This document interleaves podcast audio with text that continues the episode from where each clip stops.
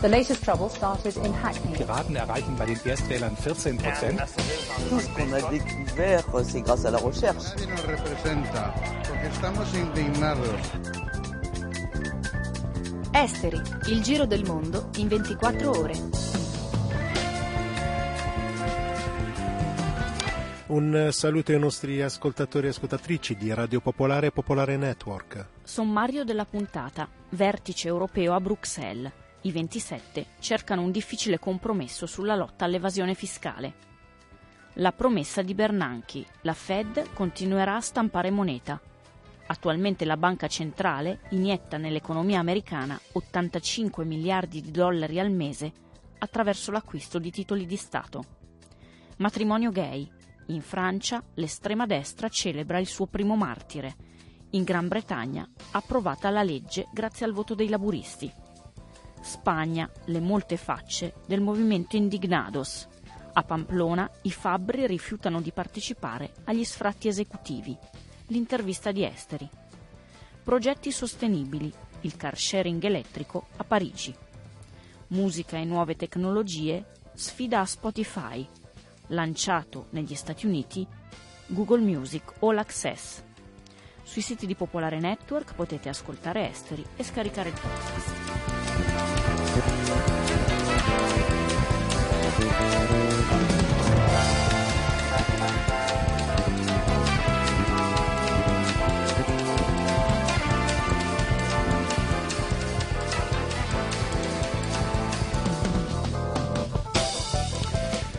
Prima vediamo qualche notizia dal mondo. Diana Santini. Oklahoma continuano le ricerche di eventuali sopravvissuti nonostante le autorità ritengano che non ci siano altri dispersi. I morti accertati finora sono 24, mentre circa 240 persone sono rimaste ferite. Secondo le prime stime il tornado ha causato danni per almeno 3 miliardi di dollari. Potrebbe trattarsi, secondo gli esperti, del tornado più costoso della storia degli Stati Uniti. Il presidente iraniano Ahmadinejad ha annunciato che chiederà alla guida suprema Khamenei di intervenire contro l'esclusione del suo delfino Mashai dalla corsa alle presidenziali del 14 giugno. È stato vittima di un'ingiustizia, ha dichiarato il presidente uscente. Ieri il Ministero dell'Interno ha approvato una lista di otto candidati, tra cui il capo negoziatore per il nucleare Jalili. Insieme a Mashai è stato escluso anche l'ex presidente presidente Rafsanjani. Siria almeno un morto e diversi feriti negli scontri tra ribelli alla frontiera con la Turchia. Sono segnalati combattimenti tra miliziani dell'esercito siriano libero e jihadisti del fronte al-Nusra. E intanto ad Amman è in corso la conferenza dei cosiddetti amici della Siria. Il segretario di Stato John Kerry ha dichiarato che sono migliaia i miliziani libanesi di Hezbollah impegnati sul campo al fianco delle truppe lealiste. Eh, circa 600 interpreti afghani che hanno lavorato con l'esercito britannico stanno per ottenere il diritto di trasferirsi in Gran Bretagna. Nelle scorse settimane gli interpreti avevano lanciato un appello al Premier Cameron chiedendo asilo politico dopo le minacce che avevano ricevuto da parte dei talebani che li vedono come traditori. Esteri, il giro del mondo in 24 ore.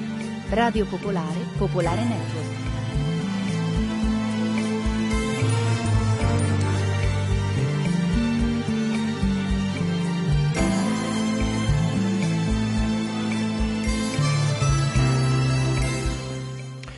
Partiamo dal vertice europeo di Bruxelles dedicato alla lotta alle evasioni fiscali. Prima della riunione il Presidente dell'Europarlamento Martin Schulz ha esortato i 27 a trovare un accordo. In questi tempi di crisi non possiamo permetterci di perdere ogni anno mille miliardi di euro di gettito fiscale. Così Martin Schulz. Sentiamo Andrea Di Stefano, direttore della rivista Valori sicuramente una priorità politica e anche una priorità di bilancio, però tra le dichiarazioni eh, diciamo un po' demagogiche e gli atti concreti il Consiglio europeo sembra che si sia limitato a, per ora a delle proclamazioni più che a degli atti effettivi eh, e soprattutto in mancanza di una politica eh, fiscale eh, unitaria a livello europeo e del fatto che molti paesi stanno ancora utilizzando la forma del dumping sulle tasse sia sulle società eh, che sulle persone.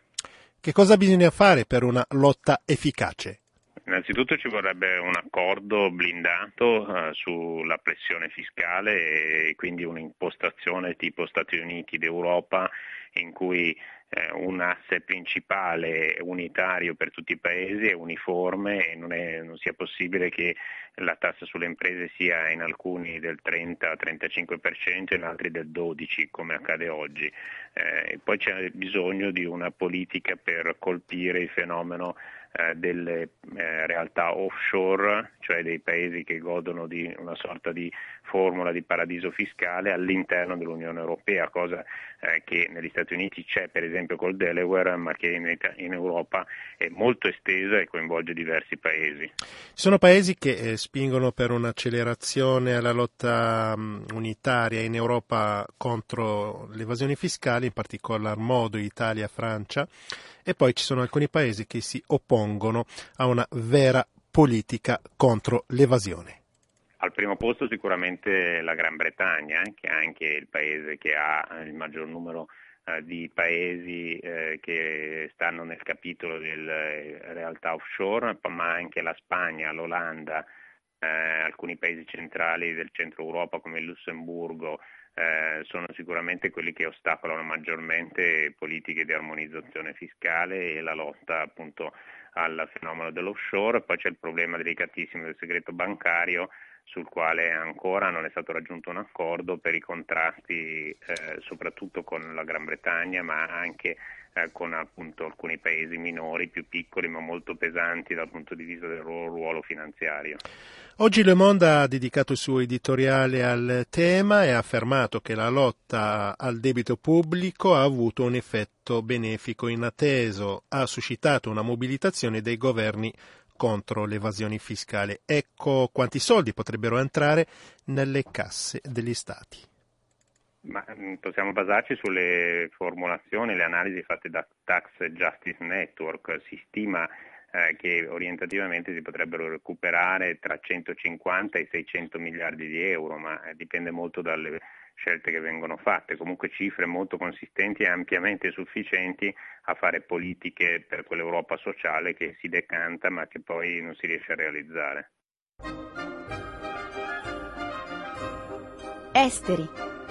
Radio Popolare Popolare Network. Da lunedì al venerdì dalle 18 alle 18.30.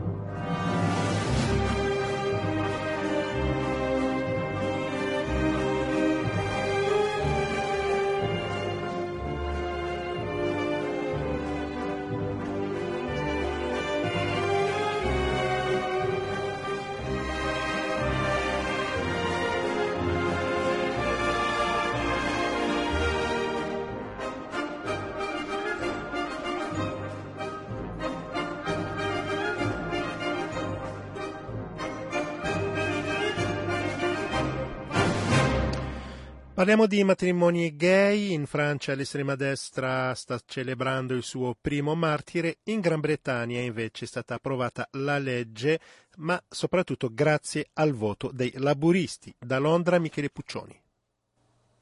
È stata dura, ma alla fine è fatta. La Gran Bretagna, per la precisione in Inghilterra e Galles, è il quattordicesimo paese al mondo a introdurre i matrimoni per coppie omosessuali, il sesto nell'Unione Europea. Una riforma che David Cameron ha voluto a tutti i costi, sperando che dimostrasse come il suo partito conservatore avesse tagliato i rami bigotti e classisti, fiorendo nei colori di modernità e uguaglianza. Ma non è andata così.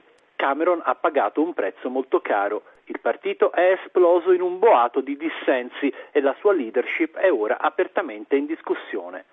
Una crisi apparsa evidente al voto di ieri sera a Westminster. La legge è passata solo grazie al sostegno dell'opposizione laburista, con oltre metà dei deputati conservatori opposti ad oltranza.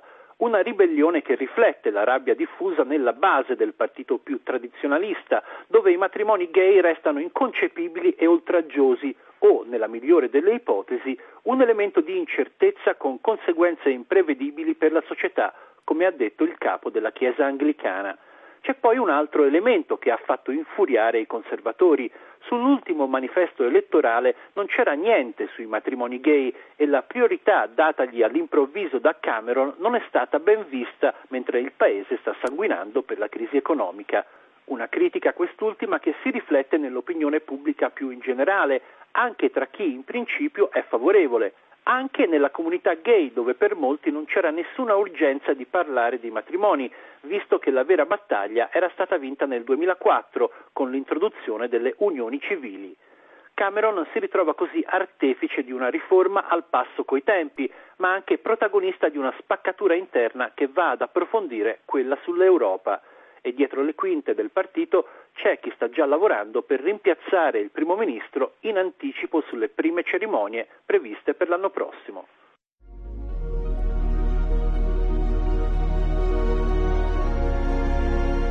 Il podcast di Esteri è sui siti di Radio Popolare e Popolare Network.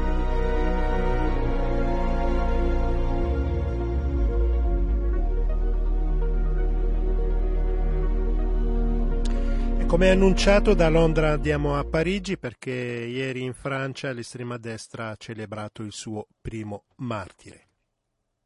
Non mi aspetto nulla al di là della vita se non la perpetuazione della mia razza e del mio spirito. Comincia più o meno così una delle lettere lasciate da Dominique Veneri, il 78enne ideologo della destra identitaria, che si è suicidato ieri pomeriggio con un colpo di pistola davanti all'altare di Notre Dame a Parigi. Lettere testamentarie o più precisamente lettere di rivendicazione di quello che la leader dell'estrema destra Marine Le Pen ha definito un atto eminentemente politico. Lettera letta su su Radio Courtoisie, la radio comunitaria della destra nazionale identitaria e che comincia appunto con una referenza alla razza e prosegue. Il mio gesto incarna un'etica della volontà, mi do la morte per risvegliare le coscienze assopite, per insorgere contro il crimine che mira a rimpiazzare le nostre popolazioni. Tradotto per i profani della retorica identitaria, il nemico è l'immigrazione e la contaminazione che gli immigrati producono sulla purezza della razza di cui sopra. Ce n'è anche per il matrimonio gay, ovviamente, quando Dominique Venner scrive Mi insorgo contro il veleno dell'anima dei desideri individuali che distruggono le nostre radici identitarie, a cominciare dalla famiglia. Ma per questo vecchio compagno d'armi di Jean-Marie Le Pen, cresciuto alla scuola della guerra d'Algeria tra i colonialisti di destra dell'OAS, l'organizzazione organizzazione terrorista paramilitare francese che contestava l'indipendenza negoziata da De Gaulle all'ex colonia algerina, la battaglia contro il matrimonio per le coppie omosessuali non è che un capitolo, ma spiega in un altro articolo pubblicato ieri mattina, prima del suicidio, i militanti antimatrimonio gay non possono ignorare la realtà dell'immigrazione afro-magrebina. La loro battaglia non può limitarsi al rifiuto del matrimonio omosessuale. Così scriveva prima di suicidarsi appunto davanti all'altare con un colpo di pistola in bocca Dominique Venner. Tutto il nostro rispetto, ha dunque dichiarato la leader dell'estrema destra, per un ultimo gesto eminentemente politico, dicevamo, per tentare di risvegliare le coscienze, un gesto contro la decadenza della nostra società, ha confermato il numero due del Fronte Nazionale, Bruno Golnisch, amico personale di Venner. La destra nazionalista insomma il suo martire, il suo martirio, in un'iperbole identitaria dove si mescolano tendenze, istanze e culture diverse, ma con un unico obiettivo, coagulare la sofferenza e il rancore della Francia profonda, contadina e periurbana, bianca e cattolica, radicalmente impoverita dalla crisi e da una mondializzazione che nel calderone dell'estrema destra fa rima con immigrazione. È su questo zoccolo sociale ed elettorale tra rancore e reazione che si gioca il destino e il rapporto di forza della destra e dell'estrema destra francesi, con il movimento contro il matrimonio gay come scintilla per un incendio di cui è difficile pronosticare i limiti.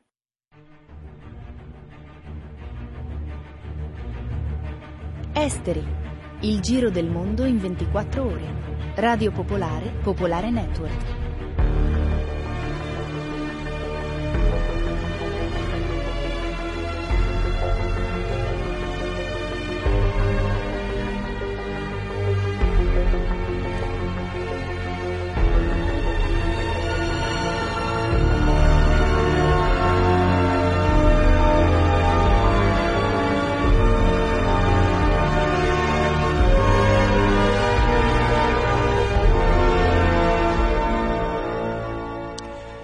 Andiamo in eh, Spagna, abbiamo titolato Le molte facce del movimento Indignados, ad esempio a Pamplona i fabbri rifiutano di partecipare agli sfratti esecutivi. Sentiamo il servizio con l'intervista di Emanuele Valenti.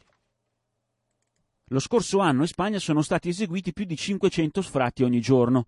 Il problema della casa è una delle conseguenze più gravi della tremenda crisi economica che ha colpito il paese ormai da qualche anno. Nel pieno del boom economico sembrava tutto facile. Prezzi delle case alle stelle, mutui per tutti. La realtà, da una parte e dall'altra, però, era ben diversa. I prezzi erano molto più alti del vero valore degli appartamenti, molta gente non era nelle condizioni economiche per sottoscrivere un mutuo. L'euforia, se vogliamo, ha giocato un brutto scherzo. Adesso, dopo lo scoppio della bolla immobiliare, tutto è molto chiaro. Peccato che ci siano andati di mezzo centinaia di migliaia di persone.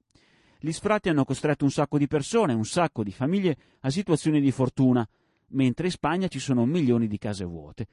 La protesta sociale, che in Spagna, lo abbiamo raccontato più volte, è stata spontanea, slegata dalle tradizionali organizzazioni politiche o sindacali, la protesta sociale ha diverse facce, tra queste anche quella dei fabbri di Pamplona, Navarra, nel nord del paese. Icar è uno dei 16 fabbri di Pamplona. Bueno, pues nosotros decidimos juntarnos a hacer una asamblea en, diciembre de 2012 y bueno, hartos de, de, de Lo scorso dicembre, durante un'assemblea, abbiamo deciso di non collaborare più ad azioni che mettevano le persone in difficoltà. Non era più sostenibile, soprattutto per le persone che rimanevano per strada. Di solito succede così, la banca chiede ad una società di gestire la situazione e di seguire gli sfratti.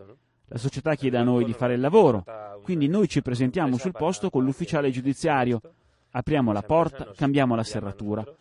A volte gli appartamenti sono vuoti, altre volte no, e dobbiamo aspettare che la gente esca di casa. En muchos casos la vivienda está vacía, pero en muchos otros también nos toca colaborar en sacar a la gente de sus casas. Adesso a Pamplona per eseguire gli sfratti bisogna rivolgersi all'esterno. Eso es bueno. Realmente ningún cerrajero de Pamplona va a colaborar en, en desahucios. Siamo tutti concordi, nessuno di noi partecipa più all'esecuzione degli sfratti. Ora per cambiare le serrature devono far venire gente da fuori, a volte anche 100-200 chilometri. parar esto, contratar cerrajeros de 200 kilómetros más lejos para, para tener que abrir las puertas. La crisi spagnola, e ancora di più la crisi della casa, come quella del lavoro, è fatta di volti, di persone, di storie umane. Anche Icar ha preso la sua decisione in un momento particolare. Bueno, a mí uno de los, de los que más me ha, me ha podido llegar fue un, una que saca... Ricordo ancora molto bene lo sfratto di una persona anziana, per di più malata. Non gli lasciarono nemmeno il tempo di mettersi la cintura. Más tiempo que, que ponerse el cinturón y salir de su casa. Bueno, pero es que era el día a día. I politici spagnoli, che si sono passati il testimone del governo negli ultimi dieci anni, popolari e socialisti, sapevano bene che la festa e l'euforia non erano sostenibili, ma non fecero nulla. Le proteste spontanee di questo periodo, come quella dei fabbri di Pamplona, hanno risvegliato il senso civile di un paese che stava vivendo sopra le sue possibilità. Alle ore 22 potete ascoltare la replica di Esteri sulle frequenze di Radio Popolare Milano.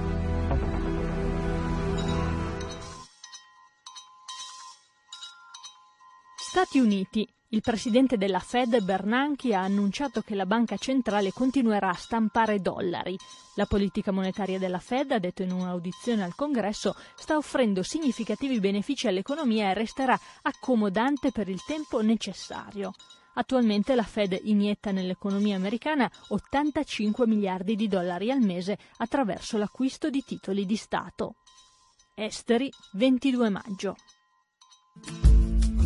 State ascoltando Esteri, Radio Popolare, Popolare Network.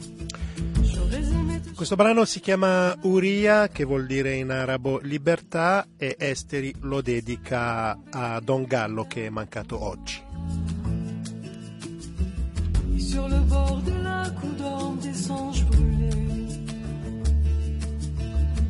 Posé sur ton front des brasiers. J'aurais aimé sculpter d'incroyables poèmes, des oiseaux enflammés déchirant les.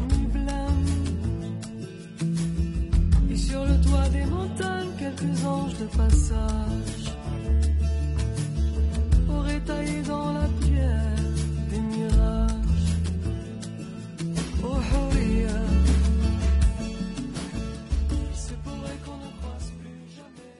È il momento della rubrica Musica e nuove tecnologie, Nicolo Vecchia. C'è ancora spazio nel già molto affollato mercato della musica digitale? La domanda è nella testa di molti quando, tra download e streaming, possiamo arrivare a contare un numero di 500 servizi differenti in 100 diversi paesi. 30 soltanto in Italia. Forse la folla inizia a diventare un concetto importante, ma se parliamo di Google, il dubbio che eh, qualcosa di concreto ne possa uscire c'è. La presentazione di Google Play Music All Access di pochi giorni fa negli Stati Uniti segna l'ingresso ufficiale, per ora solo nel mercato americano, dopo diversi annunci nello streaming della musica della grande G. Questo è un terreno esplorato per ora eh, da attori apparentemente minori, ma la discesa in campo dei pesi massimi era attesa. Del servizio di Apple abbiamo parlato, si dice che sia più simile a Pandora, quindi a una radio via internet, ma anche che ci siano problemi nel negoziare le licenze con le case discografiche. Adesso vedremo se Apple eh, ripenserà i suoi piani alla luce di Google Play Music All Access, che è sostanzialmente un concorrente diretto di Spotify, anche se è stato presentato come, aperte le virgolette, una radio senza regole. Di fatto permette l'accesso a una libreria musicale in streaming in cambio di un abbonamento, integrandosi con eh, la libreria musicale che l'utente ha già proprio su Google Play Music. Sempre aperte le virgolette, fondete la vostra collezione musicale con la nostra. Ci sono alcune variabili non di poco conto. Secondo le prime notizie, Google Play Music All Access avrà una unica fascia di prezzo, 9,99 dollari al mese, con un periodo di prova e un prezzo scontato a 7,99 dollari per chi si abbona entro il primo giugno. Questa scelta è dettata dal fatto di potersi basare su eh, una base solidissima, quella degli utenti Google e Android, ma l'assenza di una soluzione gratis con la pubblicità, che è il vero stimolo all'ingresso degli utenti nel mondo Spotify, potrebbero pesare. In più, la forza degli abbonamenti premium di servizi come Spotify è di avere delle applicazioni per tutti i sistemi operativi, mobili e tablet. Certo, questo ci sarà su Android, ma Apple permetterà al suo maggiore concorrente di entrare con un'app di streaming musicale? Un servizio del genere non può puntare a una sola base di utenti, per quanto ampia come quella di Android. Infine resta il punto debole di tutti gli attuali servizi di streaming, resta la selezione musicale, insomma. Un conoscitore esperto di musica sa cosa e come cercare, ma il grande pubblico ha bisogno di servizi dedicati. Google per il, momento, per il momento parla solo di generiche playlist curate da alcuni autori. Insomma, la strada di Google Play Music All Access sarà lunga, quasi come il nome del servizio, anche se parte da una delle maggiori posizioni di vantaggio possibili.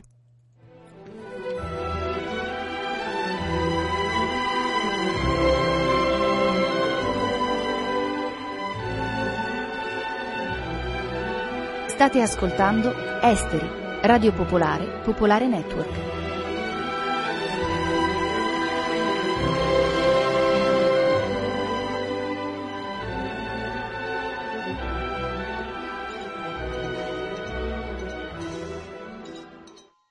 Minori in guerra. Il governo britannico ha mandato per errore sette diciassettenni a combattere in Afghanistan e Iraq fra il 2007 e il 2010. L'età minima invece 18 anni. La vicenda è emersa dopo l'interrogazione parlamentare presentata da un deputato del Lib Dem.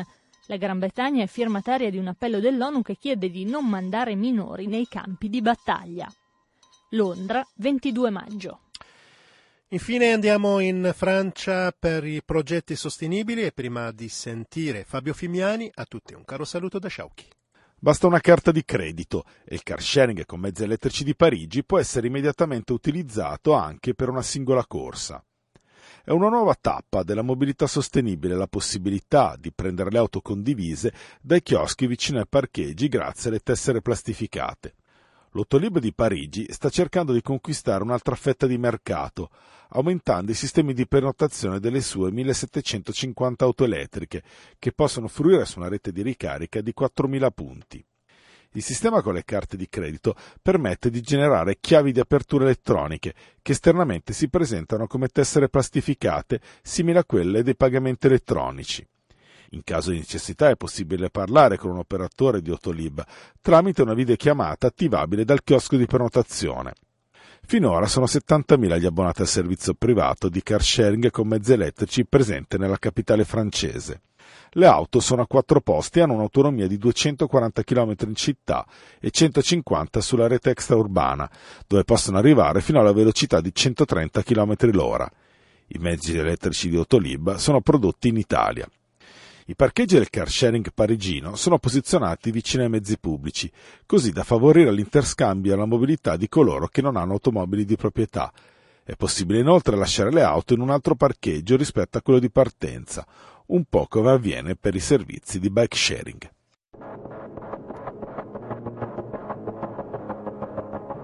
Avete ascoltato Esteri, un magazine di Radio Popolare.